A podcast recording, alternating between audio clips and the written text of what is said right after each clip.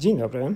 E, słuchacie Państwo pierwszego z serii ekonomicznych podcastów, które planujemy w najbliższych tygodniach nagrywać e, dla naszych klientów.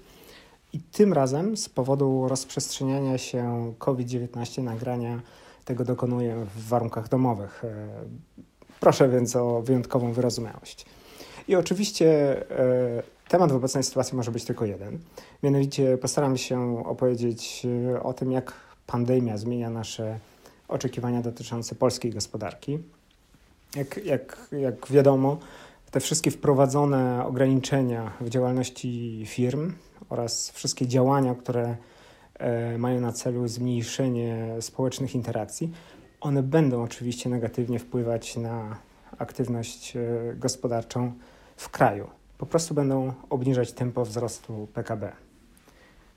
E, zakładając, że obostrzenia nie będą dotyczyć tylko tych najbliższych dwóch tygodni, tylko zostaną rozciągnięte na przynajmniej pierwszą połowę kwietnia.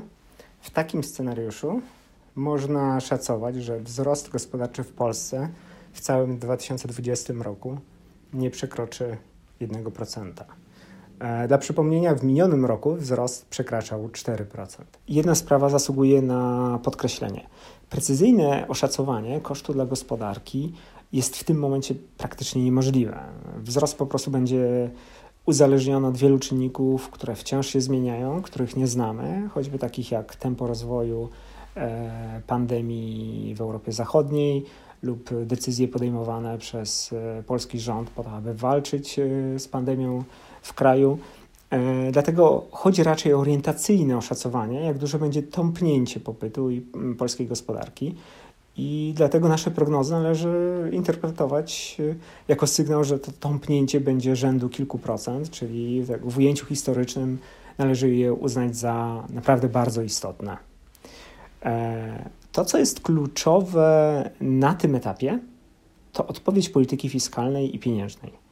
Oczywiście nie chodzi o to, aby dzięki wydatkom rządowym obecnie zachęcać konsumentów do wyjścia z domu i do dokonywania zakupów. Nie o to chodzi, wręcz przeciwnie, walka z wirusem automatycznie zakłada konieczność spadku popytu. Natomiast rolą polityki fiskalnej w tym momencie jest sprawić, aby po tym okresie e, firmy wciąż były w stanie funkcjonować, czyli zapewnić, trzeba zapewnić płynność e, przedsiębiorcom. Od właśnie od tej odpowiedzi polityki fiskalnej będzie zależało, czy po zakończeniu pandemii gospodarka będzie w stanie wrócić na ścieżkę umiarkowanego wzrostu, czy też będzie podążać e, ścieżką stagnacji. Można zaryzykować stwierdzenie, że nie jest to moment na ostrożność w polityce fiskalnej e, i monetarnej. Im szybsza i im większa będzie reakcja, tym mniejsze ryzyko całkowitego załamania gospodarczego. I bank centralny już ogłosił swoje działania Oprócz obniżek stóp procentowych, NBP zapowiedział bardziej niestandardowe czy też niekonwencjonalne kroki, które między innymi sprowadzają się do zakupu obligacji rządowych. Jest to istotny krok, bardzo daleko idący, bo e, dzięki kupowaniu obligacji przez NBP rząd będzie miał większą przestrzeń do tego, aby zwiększyć deficyt i zapewnić wsparcie dla gospodarki. Nie, po prostu nie będzie musiał się nadmiernie przejmować tym, jak wysoki jest e, deficyt. W najbliższych dniach będziemy poznawać szczegóły dotyczące rozwiązań podatkowych i wydatkowych, które mają wspierać gospodarkę.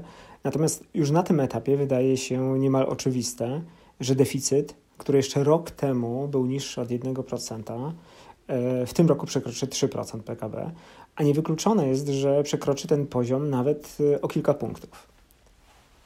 E, na tym etapie jest jednak jasne, że mamy do czynienia z niespotykanym w Polsce szokiem, e, który może i najprawdopodobniej będzie zmieniać sposób funkcjonowania polskiej gospodarki, w ogóle gospodarki światowej. E, w najbliższych dniach będziemy śledzić wydarzenia i w miarę napływu nowych informacji będziemy aktualizować nasze prognozy i będziemy Państwa o tym informować. Na razie zachęcamy Państwa do kontaktu z nami i do usłyszenia w kolejnych tygodniach.